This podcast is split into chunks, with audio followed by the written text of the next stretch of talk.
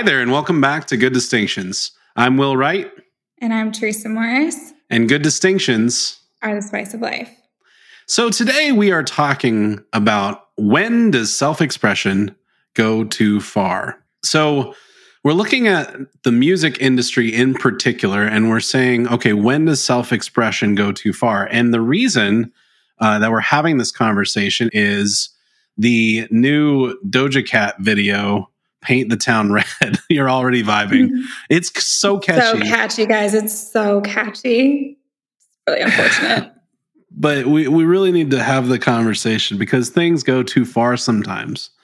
Um, and as catchy as it might be, it might not end up be good being good for our soul. So let's let, we're going to look at a couple of the uh, elements in the video uh, and really just I think just dive in. Um, so I went back and forth about whether I wanted to actually go through some of the lyrics, but you know, I don't really want people going and listening to the song, to be honest. And I don't want you going to the music video. So here's the lyrics. yeah. Uh, okay, I don't want to say the lyrics. She says the B word. Uh, I said what I said. I'd rather be famous instead. I let all that get to my head. I don't care. I paint the town red. So very clearly, she's trying to to say to her haters, I'm just going to do me. I'm going to go out and have fun. I like being famous and it's really not about you, it's about me. Okay, so already there's mm-hmm. like an interesting sort of approach. Um then the part that people seem to have the most problem with is the explicit mention of the devil and then satanic imagery in the video. So she says, um, mm, she the devil, she a bad little bit, uh, the, the B word, she a rebel. I can't not sing it because it's like super catchy. Um, she put her foot up to the pedal. Anyway. and she specifically on. says, I'm the devil at one point. Right. Yeah. Like it's pretty explicit. There's yeah. there's paintings of the devil. There's devil costumes. There's uh, sort of this idea of her conquering her inner demons and then like enforcing mm-hmm. the law of the land. But people are freaking out because of overtly depicted demons and like literally. Uh, at one mm-hmm. point, she's in hell. She's like all in um, like weird black paint uh, in like a bodysuit with horns. Um, and then this this demon is next to her, very sexualized um, between the two. Uh, and then, sort of in the middle, there's also this symbolism between her dressed all in red, kind of like a Whore of Babylon type symbology. Mm. I think is probably the best way to describe it. And then the Grim Reaper.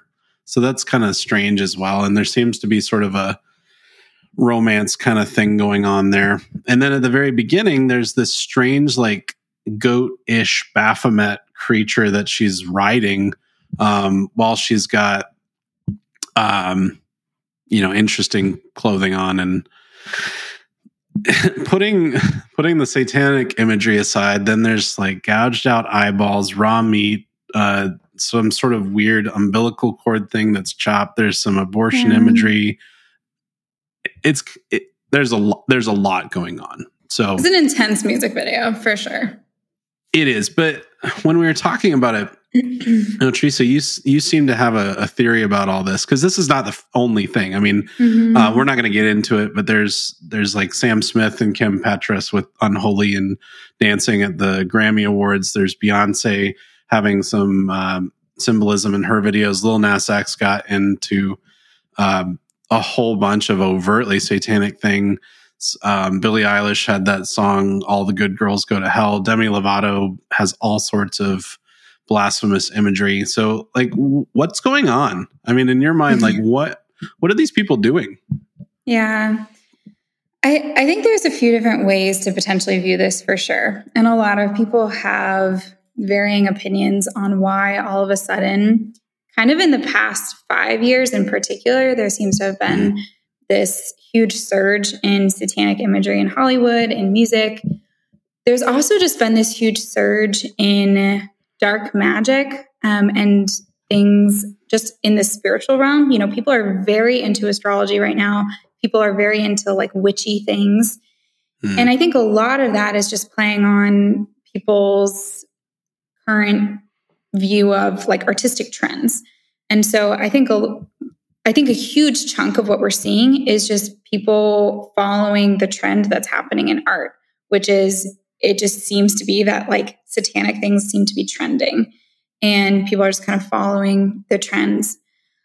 I personally don't think that a lot of these artists are actually involved in the Church of Satan. I don't think mm. that they are full blown Satanists. It doesn't mean that Satan isn't having a field day with this, but to me, it seems like it would be a bit surprising for these artists who seem to be promoting these ideas, like you mentioned, of self expression or just following themselves and their own whims and kind of doing things on their own terms and sort of this like my way or the highway mentality in their lives, it would be almost more interesting if they actually were overtly satanic because then you have to follow someone, right? That like if you are part of a church, even if it's the church of Satan, you're obedient and subservient to something other than yourself. And so to me, it seems pretty obvious that maybe they're not actually Satanists because they seem to just be kind of following what is beneficial for them. Well, and it seems to me that if they actually believed that Satan existed and they believed anything about Satan that like Christianity would hold, mm-hmm. who's who's crazy enough to actually go after that? I mean, it, it would seem like that would be absolutely illogical. Uh, I think your your read of it is much more likely, uh, much more realistic. But one objection that somebody could bring up would be that what's the difference in the outcome right if it's mm-hmm. if it's mm-hmm. overt satanism then obviously that's that's bad that's wrong that's harmful to the human person and uh, a pretty infinite way i mean eternal way right mm-hmm. but if if you're worshiping yourself as boring as that might be um, it is exactly what satan wants it's exactly mm-hmm. what satan did right uh, that whole non serviam that i will not serve that that idea of I'm not going to put my obedience and trust in God. I'm going to seek my meaning in myself. So even if there is this sort of idea of self expression, it's ultimately incredibly harmful to that person mm-hmm. as well mm-hmm. as anyone else who follows in that way. Mm-hmm. Um, so do you think there's, I mean, we're all about good distinction. So is there a, mm-hmm. a real distinction between this sort of worship of self, a sort of, I'll call it a lowercase s Satanism versus mm-hmm. actual satanic worship of uppercase S Satanism. Mm-hmm. Well, what I find really interesting is that the Church of Satan actually has drawn that distinction very publicly. So mm. a couple years ago, there was a performance by Sam Smith at the Grammys, and the leader of the Church of Satan came out and said, We had nothing to do with that, and we don't stand by this performance. So I think even in in their own claim about what kind of qualifies as Satanism or not, there seems to be a bit of a distinction. But I think you're very much correct that the outcome can often be the same, that our culture is being influenced by these things and people who listen to them are repeating them, whether or not they're they're oriented towards the promotion of the artist or they're oriented towards promotion of Satan himself. What is happening in the soul of the person who's repeating these lyrics or watching these videos and what's happening to the culture is likely the same outcome.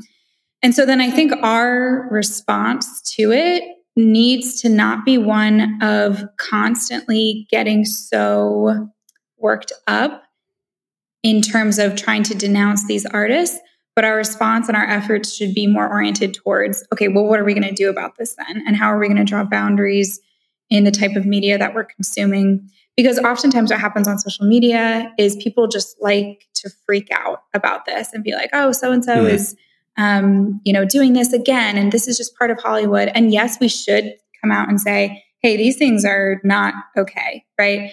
Um, but if we stay there and we stay in this, just we're just going to denounce this and we're just going to feed off each other's anger over this, and not say, actually, our response is going to be to propose something more beautiful for the culture and to try to build up a more beautiful, life giving culture, then we're not doing anything helpful either, right? We're just continuously drawing attention to these bad things instead of saying, hey, this is bad, we're going to acknowledge that, but we're now going to point people towards something more beautiful. So I think that's kind of where um, our response can differ.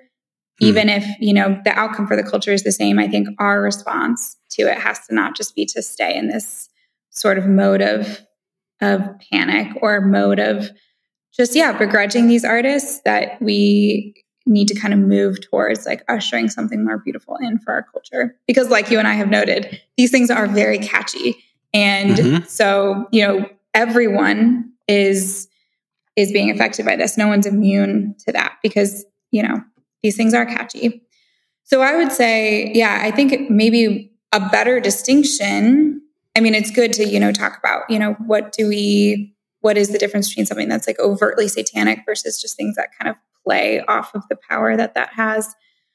But I would say maybe a, a question to, to follow up is what makes something good art and what makes something bad art? Because it seems like this is just really mm. bad art. That's just, it's just not good art. So what would you say would be like more life giving or how would you define good art or why would you explain to someone why this is just bad art even though it's really catchy yeah well so st thomas aquinas speaks of three hallmarks of beauty and he says that beauty is objective which is something that our society clearly does not care to note mm-hmm. um, but those would be clarity integrity and proportion right so claritas uh, is this idea that it shows forth the thing that's being depicted. Uh, it makes it clearly present. That there's a clarity to it. Um, but then it also has to have integrity. It needs to be whole, um, and that means quite a few things. But it, in terms of human expression, in in terms of like this Doja Cat video, it's about her expressing things about herself. Mm-hmm. Well, she there needs to be integrity in how she's presenting herself as a human person and clearly this is not the full picture of who she is mm-hmm. um, not even close now i th- i would argue that there is clarity to an extent in terms of uh, at least one aspect of the way that she views herself so however much stock you put in self identity um, but i'll put a pin in that and come back to that and then the third one is proportion right? It has to be in due proportion. I would say that this is completely way out of proportion. Mm-hmm. I'd say mm-hmm. that's probably the worst part of it is that you have something like using the symbolism of Satan, of this idea of um, sort of bucking the system and saying, well, I'm going to do me, I'm going to do it my way.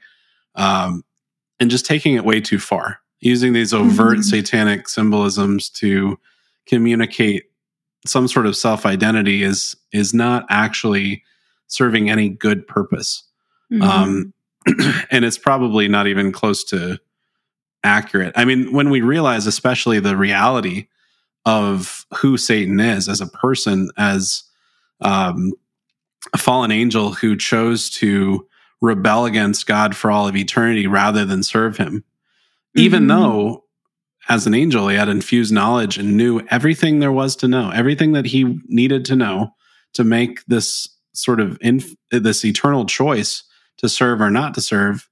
He saw it all. He saw the truth, the goodness, and the beauty of it, and he still chose himself. Well, the reason that the angels have a eternal consequence is because they had that eternal view. They had that mm-hmm. infused knowledge of everything that they needed to know. And so they made that informed choice once. Well, we as human beings, mm. thanks be to God, get a billion second chances, right? and so it's it's never a good idea to compare ourselves to Satan. Um, and I, I don't think it ever serves a purpose that is proportional to who we are as human beings. And it also mm-hmm. bleeds over into integrity. Picking back up that thread of identity, right? I said let's put a pin in it. Well, it's it's so strange to me that especially in psychological circles, we seem to have gone towards this idea that people can just sort of self identify in all sorts of different ways. Um, there used to be a, a, very strong sense that you had to have multiple sorts of um, ways to validate whether someone was suffering from a particular disorder or not. Uh, and now it's just sort of, well, if they say it, we just have to believe them. We just have to affirm it. Well, that gets us into all sorts of problems because we as human beings are really bad at knowing who we are and what's going on in our mind and heart. Um, so when I see that music video, I don't see, wow, she's just trying to worship Satan. I see, wow, this is a broken individual who doesn't know herself at all. Mm-hmm. Um, she has this misapprehension of of what is actually good for her, um, which goes back to this idea of beauty. So no, I don't think it's good mm-hmm. art merely because it's not showing forth what humanity is mm-hmm. uh, at its best. Maybe it's showing forth what it is at its worst, but the the issue is you can have good art that's showing forth the reality of evil, but you can't say that that evil is good. And that's mm-hmm. exactly what mm-hmm. she's doing, right? She's showing forth something evil, but she says it's actually good. Mm-hmm. And yeah. I think that that sort of defeats the whole purpose of mm-hmm. art right? Mm-hmm. To, to mm-hmm. show forth that reality. So I'd say even in the final analysis, even clarity is not mm-hmm. um, really preserved either. Mm-hmm. So striking yeah. zero for three on this one. Yeah. Bad odds. Yeah, it's interesting. What you're saying is making me think about the movie The Conjuring. And I know horror movies are, you know, you can land in different places on whether or not that would be beneficial for your soul to watch that or not. However, I like them. Okay. Therefore, it's good. Anyway. Um, um, in, I think it's the first movie or the first, yeah, the first Conjuring. Um, as you know, the this couple is trying to figure out what's going on in this house, and you know, the the mom is constantly being attacked. There's a line towards the end of the movie where the the husband, who is the main exorcist, realizes that the reason that the mom keeps getting attacked for every single family that moves into this house, Satan attacks the mother. And he says this is because there's nothing Satan fears more than a mother and her love for her family. And it's this like beautiful acknowledgement of truth, right? That that is the thing Satan fears the most. He fears Mary from from the moment that, you know, humanity sinned and God explained the fall and the results of the fall and how he was going to bring good out of it, women and mothers are what is most threatening to Satan because there's new mm. life and there's nurturing and there's true freedom.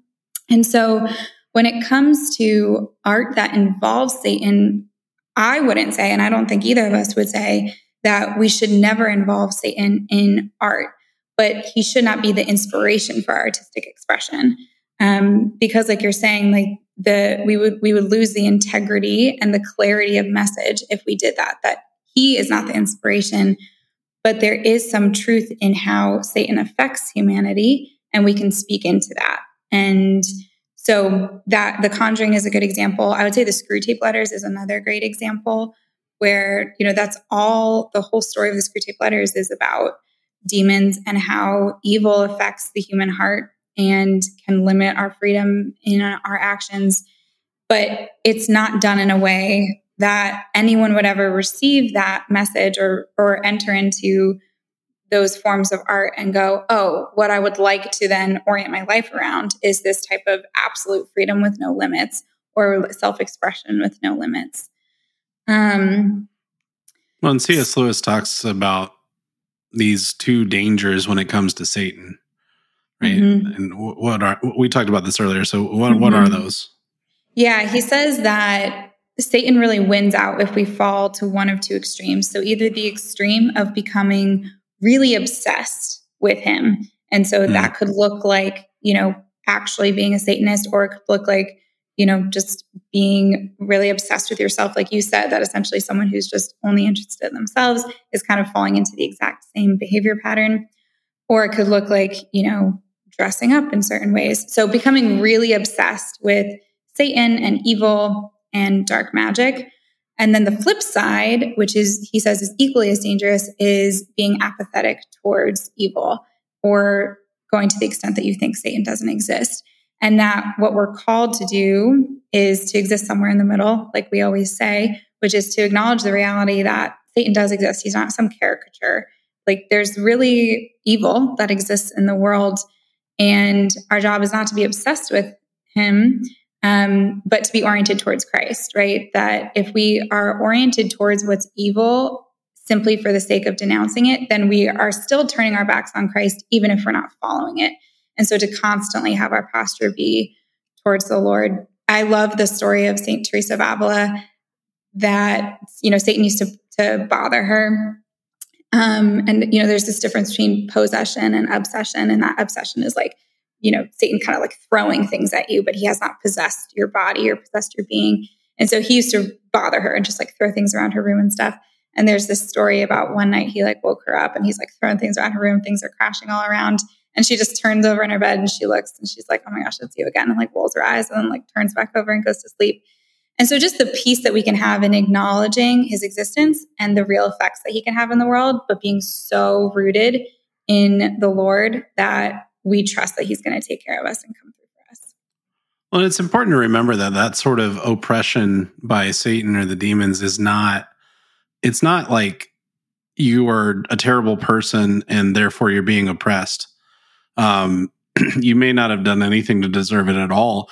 Or like St. Teresa of Avila, you might be somebody who is so holy mm-hmm. that Satan is trying to distract you. Um, on the same token, it might be somebody who's falling into habitual mortal sin and so they're being oppressed mm-hmm. by Satan and the demons.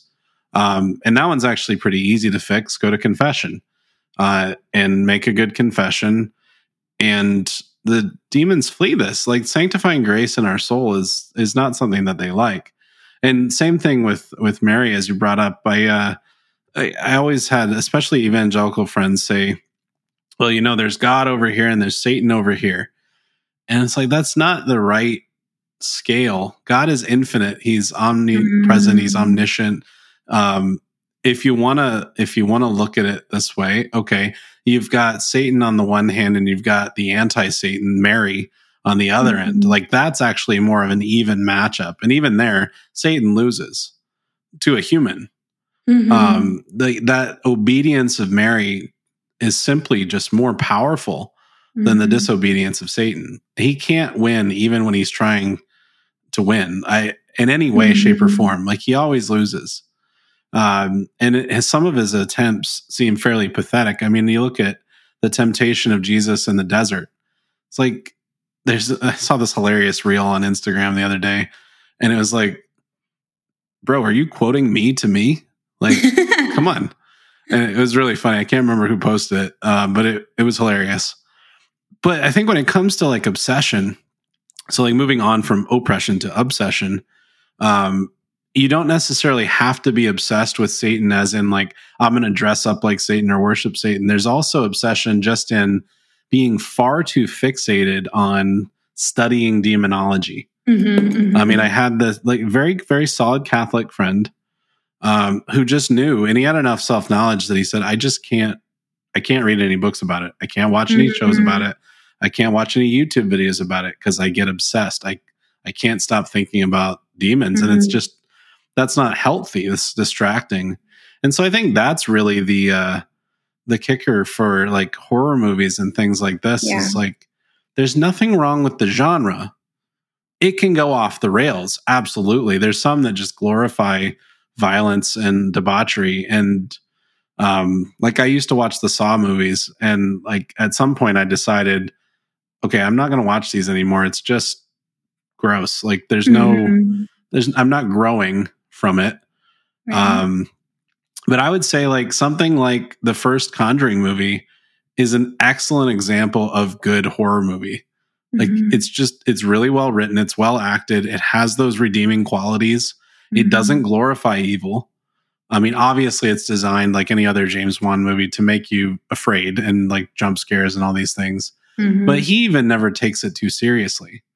I mean, mm-hmm. obviously, yes, it's kind of funny because Saw and The Conjuring are like the same director and producer, but whatever. Mm-hmm. So even there, like we have to be discerning if if you can't mm-hmm. watch a horror movie without being completely fixated on it and distracted from doing the things that you ought to do, mm-hmm. then don't watch them. In fact, right. it would be wrong for you to watch them. Yeah. Um, if it's leading you towards sin or um, anything like that, like obviously you can't do it. I mean, it's very similar to our conversation about Oppenheimer. Um, mm-hmm, like mm-hmm. if you if you can't go there, um, if if nudity on screen is going to cause you to sin, if it's going to lead you to lust, like you can't go there. You just can't do mm-hmm. it. So it's the same thing with horror movies. Um, yeah. But in the same vein, you have something like the Saw movies, or something even worse like Hostel, or something like that. But then you also have Bram Stoker's Dracula. Well, mm-hmm. they're in the same genre, but you can't. That's like apples and oranges. Mm-hmm. So again, just like for what we try to do with good distinctions is allow people the freedom to make their own choices and mm-hmm. and exercise their free will right. um, in a way that's commensurate with what God commands and what mm-hmm. the natural law commands, but allow for that freedom of um, engagement with these different art forms without being a judgmental jerk about it. Mm-hmm. Um, maybe something's not good for you, but that doesn't mean it it won't be just fine for someone else. Mm-hmm. Yeah, I, th- I, think that's a great point because I think that if we start to say that certain types of depictions in cinema or in music are inherently wrong, then we just end up going down a really dangerous road. So if we say, you know, some type of you know monsters or some type of evil or anything like that is is wrong to consume then you end up like you said having these situations of just apples and oranges because we've made a claim about some inherent moral value. So if we say you know it's bad to to consume movies where there's monsters and it's like well there's a huge difference between you know the conjuring and monsters inc. right? That it's like but we've made if we've made a certain claim then it's like you know you you you can't engage with it once we say there's something inherently wrong there so i think it's being able to distinguish one you know what's the intention behind this film what is what really is the content behind it and two like you said knowing your own heart and knowing your what are you laughing about I just sorry, I just I just processed that uh what you put Monsters Conjuring Inc. and Monsters Inc. in the same sentence as know, if they both belong to the horror genre.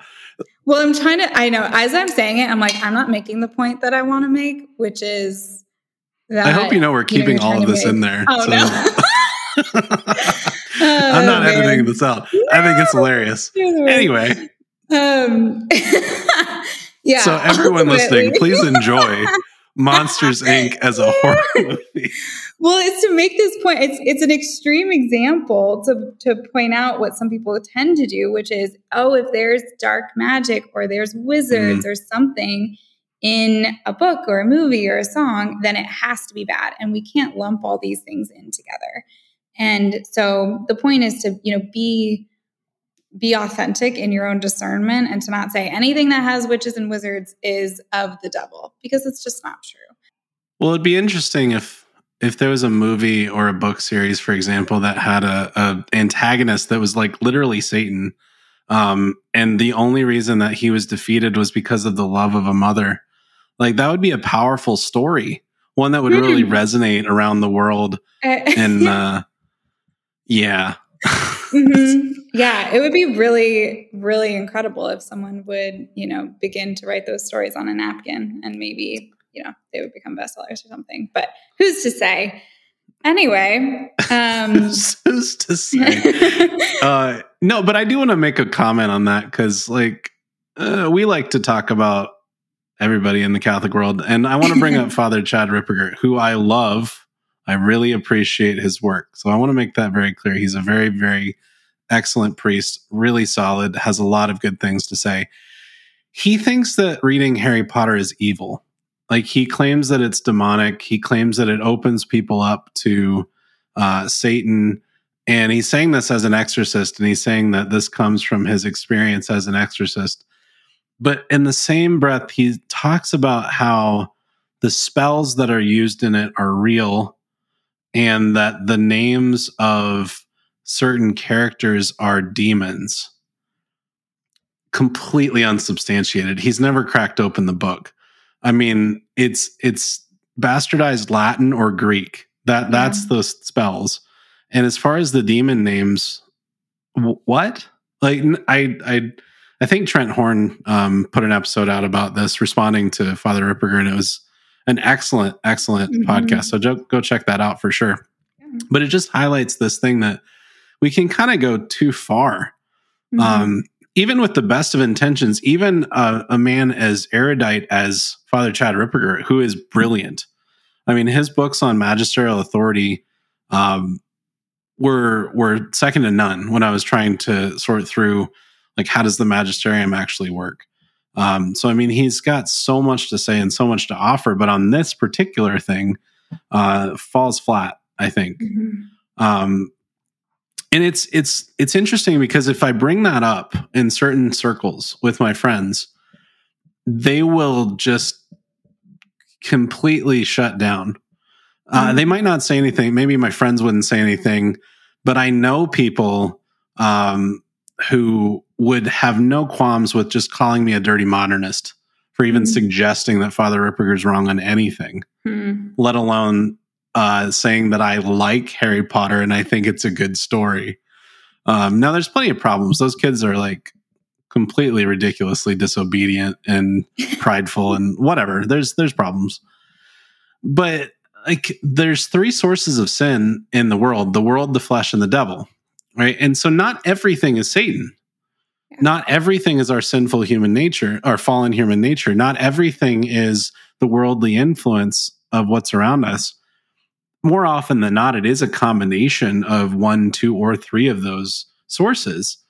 Uh, but it's important not to sub- ascribe ascribe everything to the demonic. Mm-hmm. And also to give some some level of prudential judgment of okay i have a kid who literally thinks that if you wave a stick around then magic will happen.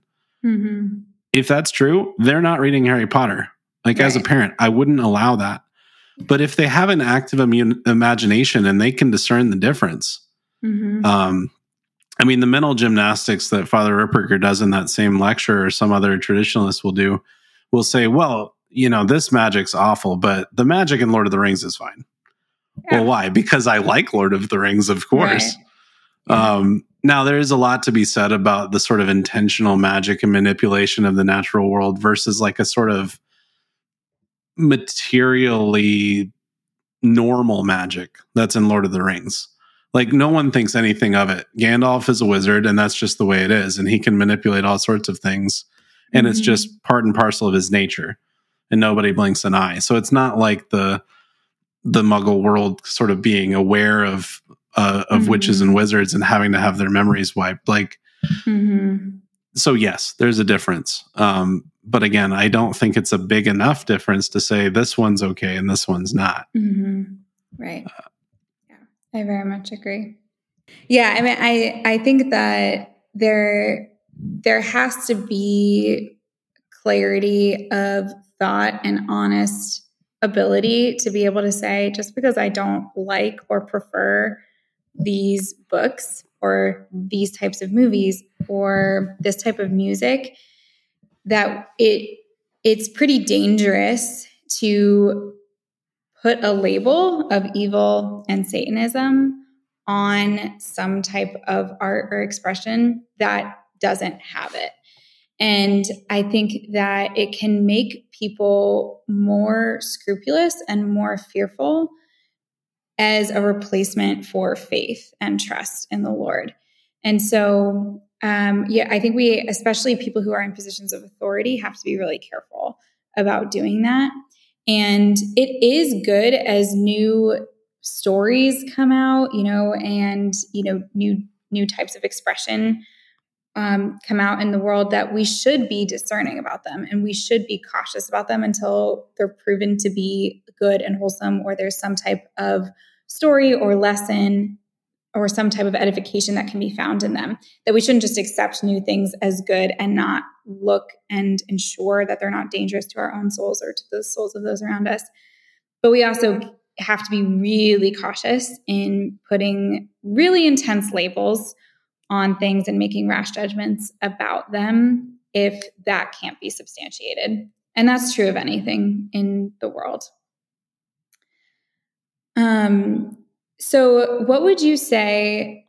you know, as we kind of take this whole genre of art and artistic expression and we can acknowledge that there's there's good and bad in all of it and a lot of the purpose of art is to express that that's part of the human experience right that it's like we are not perfect we're not god um, we have free will. We have the ability to choose good for ourselves. We have the ability to choose away from it. Um, what would you say is like maybe the guiding question for someone as they're looking to answer for themselves or for their children or for people that they're influencing to determine whether or not it's okay or permissible or not dangerous to listen to a certain song or read a certain book what would be the guiding question that you would give them to determine you know is this art actually ordered towards something good and beautiful i think the guiding question is pretty basic is this art whether it's music or or movies or whatever else is it leading me to an encounter with Jesus or not?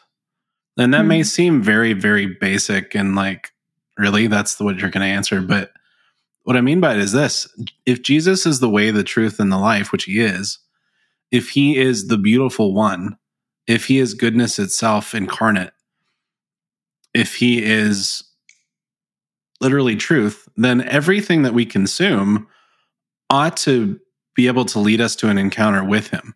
Mm. And I think anything that's bad art will do the opposite.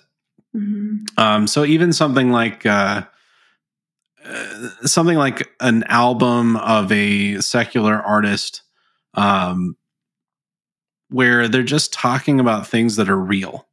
Mm-hmm. Like maybe it's not necessarily all completely moral what they're saying. I can think about Billy Joel as an example, who's an ardent atheist. I mean, um, maybe he's the best example of this.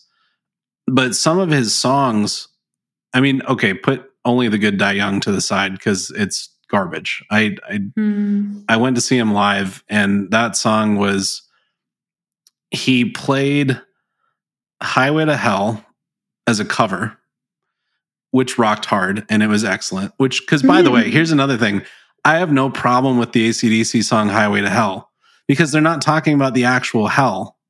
Now, mm do I hmm. think it's prudent to talk about hell in that way? No. But I think they're just trying to say that they're just, you know, having a good time. That was rock and roll. That was classic rock. You have mm-hmm. the devil horn symbol. You have uh, 666, the number of the beast, Iron Maiden. Like, none of these guys are worshiping Satan. Um, even Ozzy Osbourne was like, yeah, it's a gimmick. Um, mm. Like Black Sabbath songs, if you listen to them, were basically hippies with a heavy drum beat.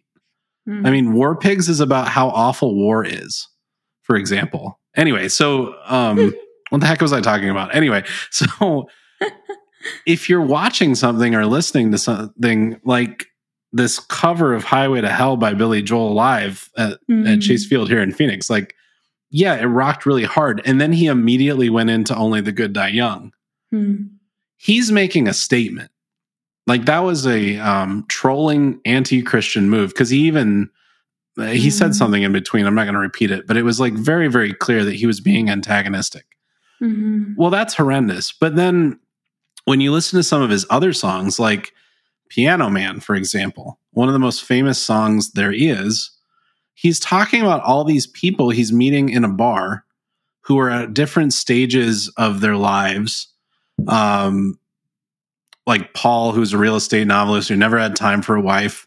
He's talking with Davey, who's still in the Navy, probably will be for life. Like they're going through their own thing. They have their own journey.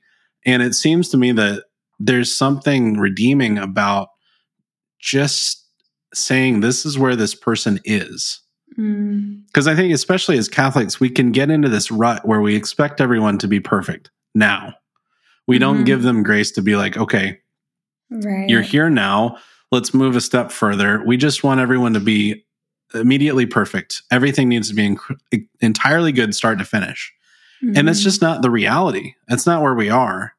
So when I see that, like I read, I'll I'll listen to something by like like Piano Man and go, man, you know, there's a lot of people at a lot of different points in their life. And it reminds me, as someone who's engaged in the work of evangelization, that I need to be cognizant of that.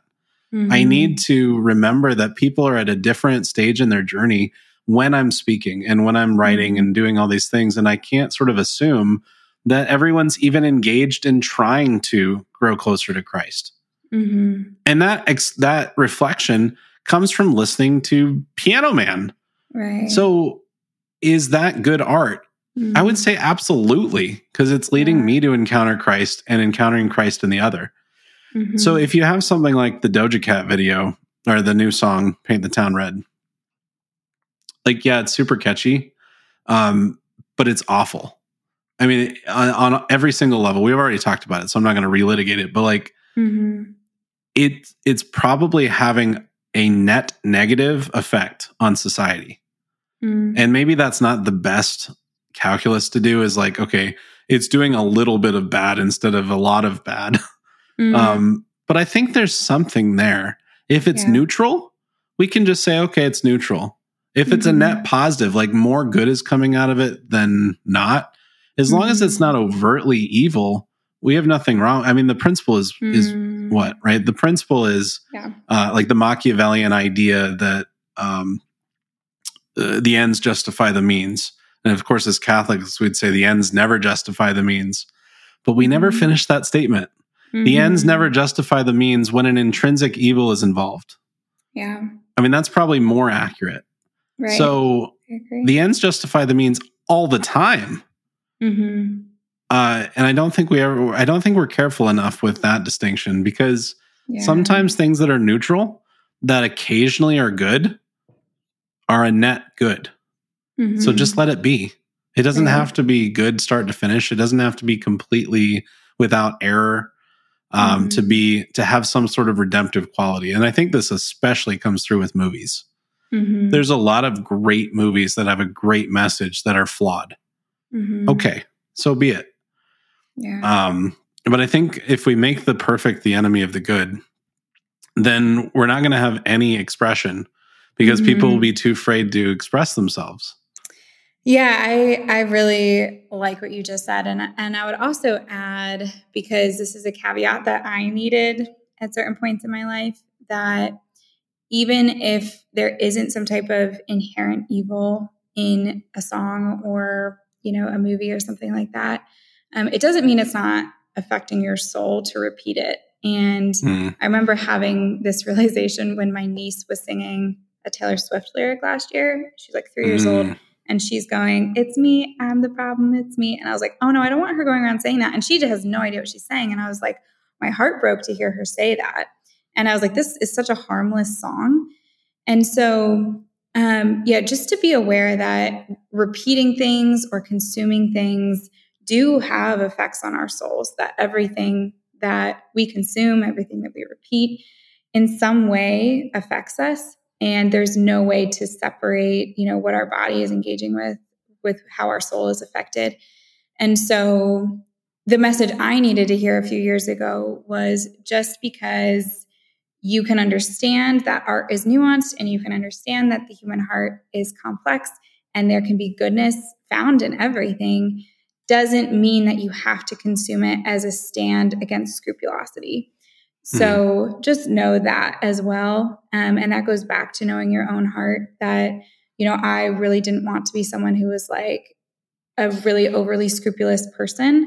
And so I was like, oh, well, it's a, you know, I was almost consuming certain things as like to make a point against scrupulosity. And that's not good either because there are just things that we shouldn't consume. So to know that there's a middle ground there, and yes, we don't want to be overly overtly scrupulous, um, but we also don't want to be rash. And we do need to take care of our own souls and be aware that what we consume does affect us.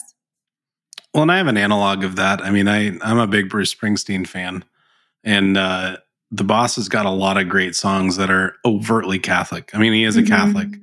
Um, not a great one, but he's still a Catholic. Mm-hmm. So, but he's got a lot of songs that are very antithetical to the faith. Mm-hmm. And so it's how do you, how do I say that I'm a Bruce Springsteen fan? Well, mm-hmm. because I think that everything that he writes is a real self-expression. He's telling a story. He's he's being honest. Even if he's wrong, he's still being mm-hmm. honest. And I think that authenticity is incredibly important because if we can't be honest with ourselves, how do we begin to grow in anything? Humility, mm-hmm. gratitude, self-knowledge. Um, and so I guess it, you know it shows that there's a an evolution sometimes even in people's music, and you can hear that. Like if you go back and listen to the River, he's talking about getting a girl pregnant and mm. all these different things, and then you listen to his older songs, and he's an old man and he's talking about being an old man. Like it, mm-hmm. it's kind of neat seeing the uh, the evolution. And I wasn't gonna bring up Tay Sway, but like since you brought her up, I know you're a big Swifty, but like, um, I checked out after 1989. I'm going to be honest. Uh, she Tragic. lost me. She lost me. But like, let's be honest. Let's be real. Some of her songs are are pretty bad. Like not necessarily bad in terms of not catchy, not good musically, mm-hmm. but like lyrically, I'm just saying she's probably sold her soul to the devil and she's a member of the Illuminati. Oh I, gosh, I mean, dare you? no, no, I'm you. totally joking. I'm being sarcastic. Like, but this is what people do, right? Like, they see yeah. something that they don't like in a, a song. Um, mm-hmm. Like, was what was that one song on the like neon looking album with like the rainbowish stuff Lover. and like just get over it? Um, oh yeah, right. Like basically, mm-hmm. she's saying to everybody who doesn't support the LGBT agenda, just get over it. Mm-hmm. Um, like and I'm like, no, Taylor, I won't actually. Thank you. Come again. Super catchy song, but a little antagonistic. Um, mm-hmm. But like, does that mean she's completely irredeemable? Oh, no. But there's so many people online. Like, you can search it up and just be like, almost any celebrity. Just put in their name and then put Illuminati, and you will find right, yeah. forums and threads mm-hmm. to your mm-hmm. heart's content. Mm-hmm. Um, so I think that goes back to what we were talking about in this episode. Mm-hmm. It's like, no, she's not a member of the Illuminati. No, she's not a Satan worshiper. Mm-hmm. Um, so anyway, yeah. as a yeah. Swifty, I would just mm-hmm. ask, do you see any issues with Taylor Swift's music? And I know that's super broad, but I just want to I just wanted to put that really difficult question out there and get you on record. I know. I feel like I'm trapped. um yeah, do I see any issue with any of her music? Of course. Yes. She's not perfect. Scandalous. As much as oh I know I'm not I'm not gonna be homeless. Uh, the Swifties are gonna reject me.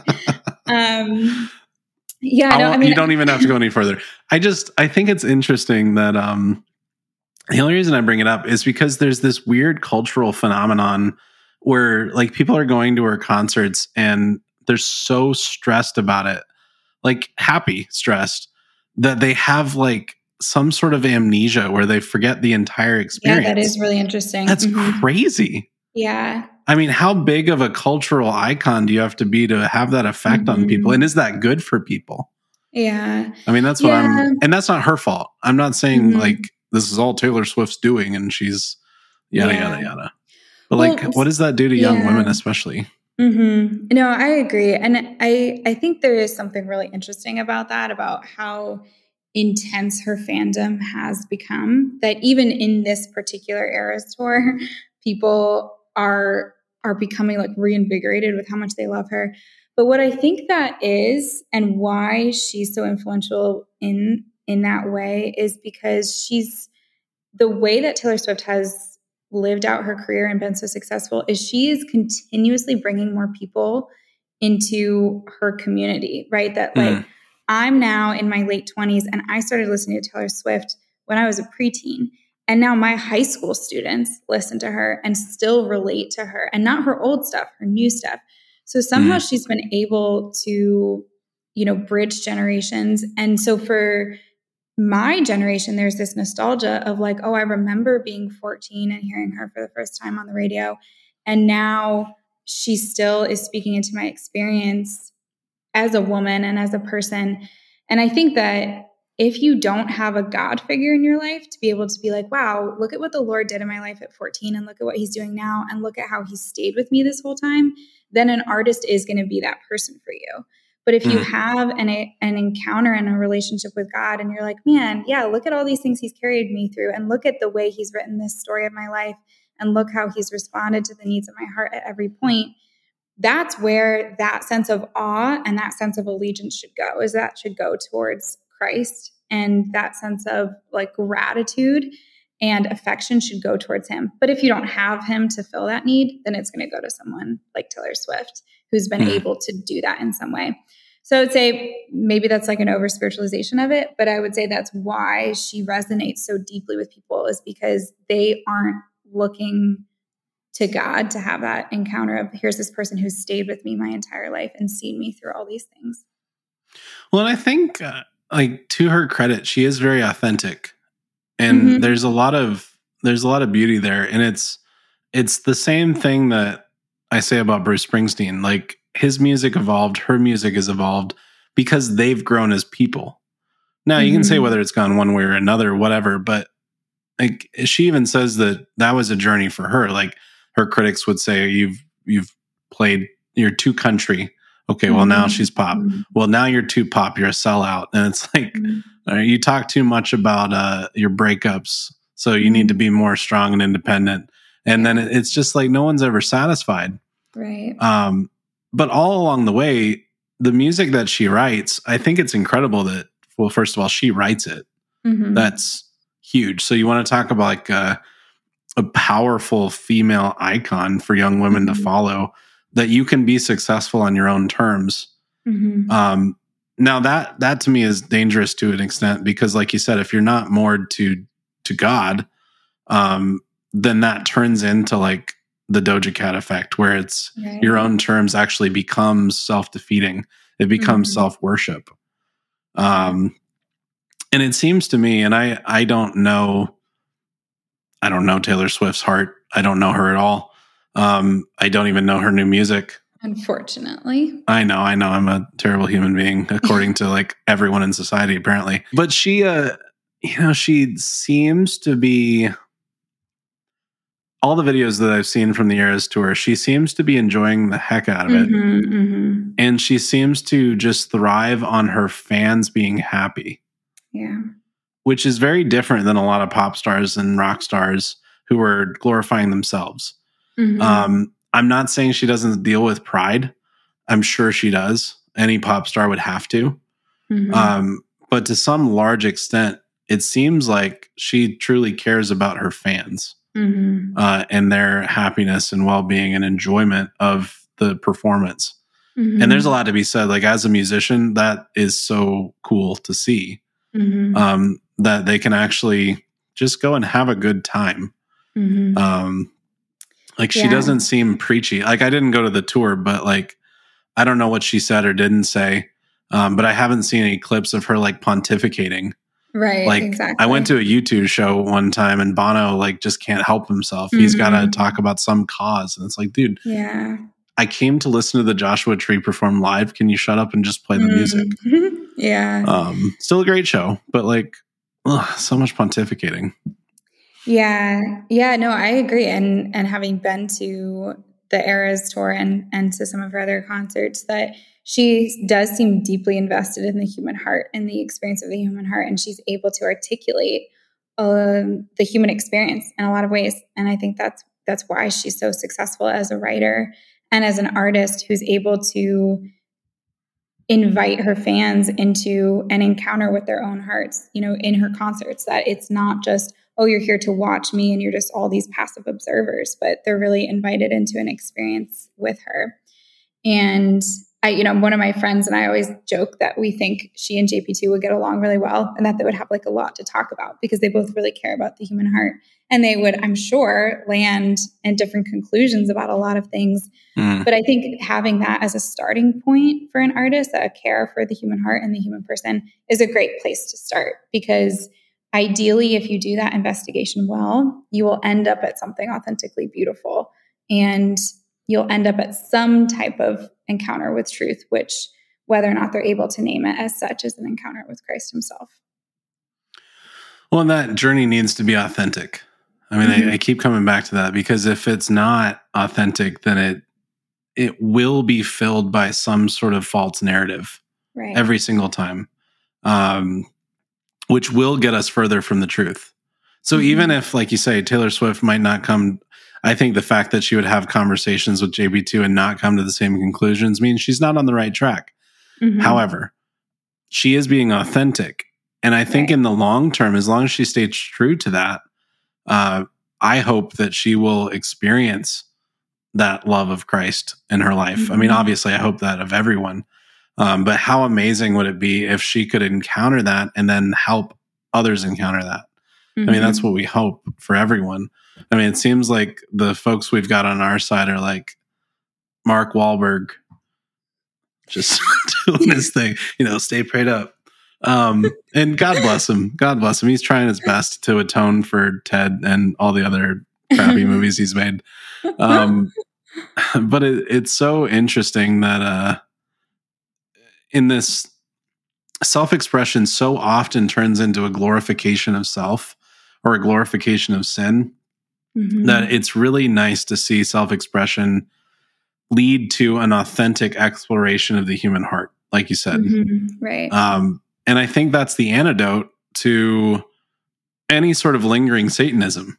Mm-hmm. Right. Because if we're truly examining our heart and we grow in self knowledge, the key there is fear of the Lord, it's humility, it's gratitude for to God.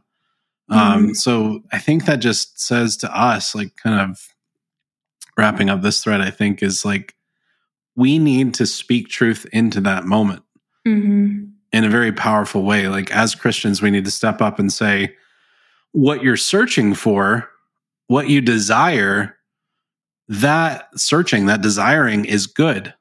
Mm-hmm. It's a beautiful thing. Cause I, I think so often I talk to Catholics who are like, oh, you're searching for the wrong things. You shouldn't want that.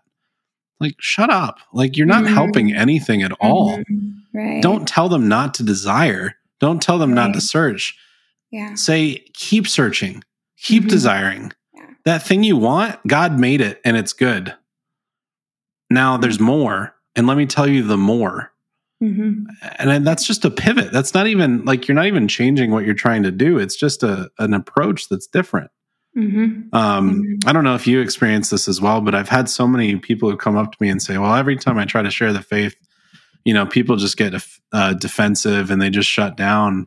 It's like I don't know if I've ever experienced that because mm. the way that I ap- approach sharing the faith is right. positively Mm-hmm. right i'm not i'm not looking at them and saying well you're wrong on that or mm-hmm. this is uh this is the wrong approach you should look at this it's you know right. just present the gospel in a very positive and forward way and realize that it's not up to you to convert people mm-hmm. it's the holy spirit and all we're doing is is presenting as best we can to be instruments of god's will being docile to the holy spirit in a conversation and recognizing that Rome wasn't built in a day and you don't have to do everything in one conversation. Plants mm-hmm. a seed. Exactly. Yeah, that it responds to the needs and the desires of the unique human heart. And one of my favorite quotes, which I'm sure I've said before and will say a million times in this podcast, is from Pope Benedict XVI. And he says that there are as many ways to God as there are human faces. And yeah. so, you know, it's it's not just objective desires. It's the desires of the unique human heart and the human person in front of you. And if we are unable to acknowledge that the faith is a response to that person and their desires in that particular season of their life, then we're missing the whole point of the incarnation that Christ came for us to enter into our own experience and to bring us to himself. So, when does self expression go too far? After everything we talked about, how would you answer that? I would say that self expression goes too far if it's not in the, I mean, this seems like a circular answer, but I would say if it's not in the service of something beyond yourself. Um, mm-hmm. So I would say that it's it's good and I would say that it's healthy to express yourself if there's an acknowledgement that yourself is given and it's given by someone so that who I am is a gift that I don't create myself um, JP2 draws this distinction in his letter to artists between a creator and a craftsman, and that mm-hmm. human can never actually be creators because only God can create something out of nothing. So the rest of us are just craftsmen. And so I think when we lose sight of our role as craftsmen and we try to enter into this creator role and we try to create something out of nothing, and instead of having the sense of I get to craft something and orient it towards a creator and it's in service of something beyond myself instead of in service of myself, then it's gone too far, which essentially would say it hasn't gone anywhere, right? That mm-hmm. like self expression goes too far when it, it never moves beyond oneself. Beautiful, profound. You know, it's very on brand for JP2. His uh, favorite quote from Vatican II was from Gaudium et Spes, paragraph 24. Um, was uh, man only finds himself in a sincere gift of himself. Mm-hmm. Right. And that's right. So all these people going out, um, I mean, like the eat, pray, love model of like, I'm going to go and mm-hmm. find myself. Yeah. It's like, you don't need to, you don't need to find yourself. You're right here. Yeah. Uh, you need to find your identity outside of yourself. Absolutely. Mm-hmm. But that doesn't mean going somewhere. That means looking up. Mm-hmm. means converting, right? What's the first thing Jesus says in the Gospels? Repent and believe in the gospel. Mm-hmm.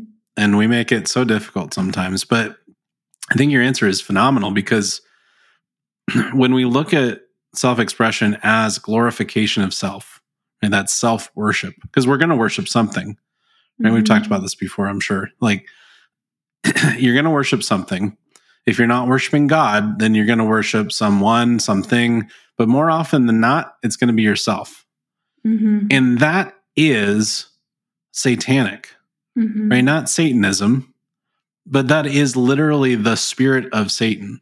That is the Antichrist, mm-hmm. um, who says that we ought to empty ourselves and fill ourselves with Christ. It's an outward focus. Mm-hmm. Mm-hmm. Um, and so, all of these things that we're seeing with the occult, I, I, I think I, I tend towards your take that these things about like the occult and dressing up like devils and demons and all these satanic imageries and music and pop culture, it's trends. Mm-hmm. It's popular because people maybe they don't believe in Satan, or maybe they're obsessed with the demonic um, because they think there's some sort of hidden power. Um, mm-hmm. I mean, there's been resurgences of mysticism and magic and mm-hmm. sort of a renaissance for medicism, as an example. Mm-hmm. Like those come up. So, mm-hmm. what is our response? Our response is focus on Jesus, not be distracted by these things. And I think, as we've hopefully shown in this episode, to to dig deeper. I think some of these mm-hmm. things like the Doja Cat video and all the satanic imagery, it's a red herring. Right. What's the what's the actual issue is this this woman is clearly broken. She clearly has a lot of things going on in her life that are not going well, that are not going the way that she wants, and so she's reacting in some way. Mm-hmm. I mean, we don't have to pry into her intentions to just see this is clearly disordered. There's clearly some sort of storm going on in her mind and heart. Yeah. The thing that I just want to add is like, it's incredibly popular. And it's not just because it's catchy. I think that there's there's something there that points to a, a, deep wound in our society that people are picking up on this resonate it resonates with them um, mm-hmm. and again it's beyond the catchy beat and the catchy uh, um, way that she sings. I mean, she has a very mm-hmm. unique style for sure. Um, I mean, I can't get it out of my head. It's an earworm for sure. Mm-hmm. But it's clearly resonating with people. And I think that should also just kind of light the fire even more that we need to preach the gospel mm-hmm. and share Jesus and an encounter with him mm-hmm. all the more passionately. Mm-hmm. And put Taylor Swift on the Hallow app to convert the world. Uh, so I'm taking uh, I'm taking applications for new co-hosts for good distinction. no, just kidding, just kidding. Um, gosh, I just everything after 1989 was just lackluster. Oh my but, gosh, uh, you're really missing. whatever, hot take, whatever. um, there's a couple songs that I think are okay. I'll probably go listen to it and be like, okay, this I'm is actually. Send you a curated playlist. I will listen. Follow the good distinction Spotify listen. if you want to hear it. Oh man, that'll be fun. Okay. Uh anything else to add today, Teresa? I think we covered a lot of ground. Yeah, I think that's it for so, now. folks, thanks for sticking with us. Uh, thanks for watching Good Distinctions or listening. If you're listening to us on Apple Podcast, Spotify, TuneIn, Stitcher, wherever you're listening, please uh, leave a review for the show and rate the podcast. That lets the algorithm know that more people should check it out. If you're on YouTube, please subscribe, click the bell for notifications so that you uh, never miss out. Feel free to comment. We um, we're pretty good at commenting back. Uh, if you're on Instagram, go to at Good Distinctions. We're also on Facebook. And most importantly, uh, if you haven't done so, if you've been listening to Good Distinctions and you like what we've been doing, please go to gooddistinctions.com and sign up. You can sign up for free. Everything that we produce is free. Uh, we don't like the idea of paywalls. Um, we want everything that we put out to be easily accessible by whoever wants to see it. Uh, that being said, if you do like what we're doing and you'd like to support us financially, uh, we could certainly use it. The the things that we uh, have been using to put this podcast out, the software, the microphones, uh, all sorts of other things, those those add up, those costs. And so, for as little as five dollars a month, you can become a paid subscriber, be part of the Good Distinctions community. Um, that gives you a few things. You're able to start threads on Substack on gooddistinctions.com um, instead of just commenting, you can actually start one and get a conversation going, uh, which we're all about igniting good conversations. And uh, more than that, you get time off in purgatory. Okay, the last one, I'm not sure if that's actually true. I've been working on it with the good Lord, but um, in all seriousness, we could definitely use your help financially to keep this thing going. We uh, we love making great content with good distinctions, and uh, your support will help us continue to do so. Uh, we have some great guests coming up. We have some uh, nifty ideas for topics that we'd like to discuss. Uh, so it's going to be a lot of fun. So again, gooddistinctions.com. Like us on Instagram and YouTube and uh, rate and review the podcast wherever you're listening. And so with that, good distinctions. A spice of life. We'll see you next time.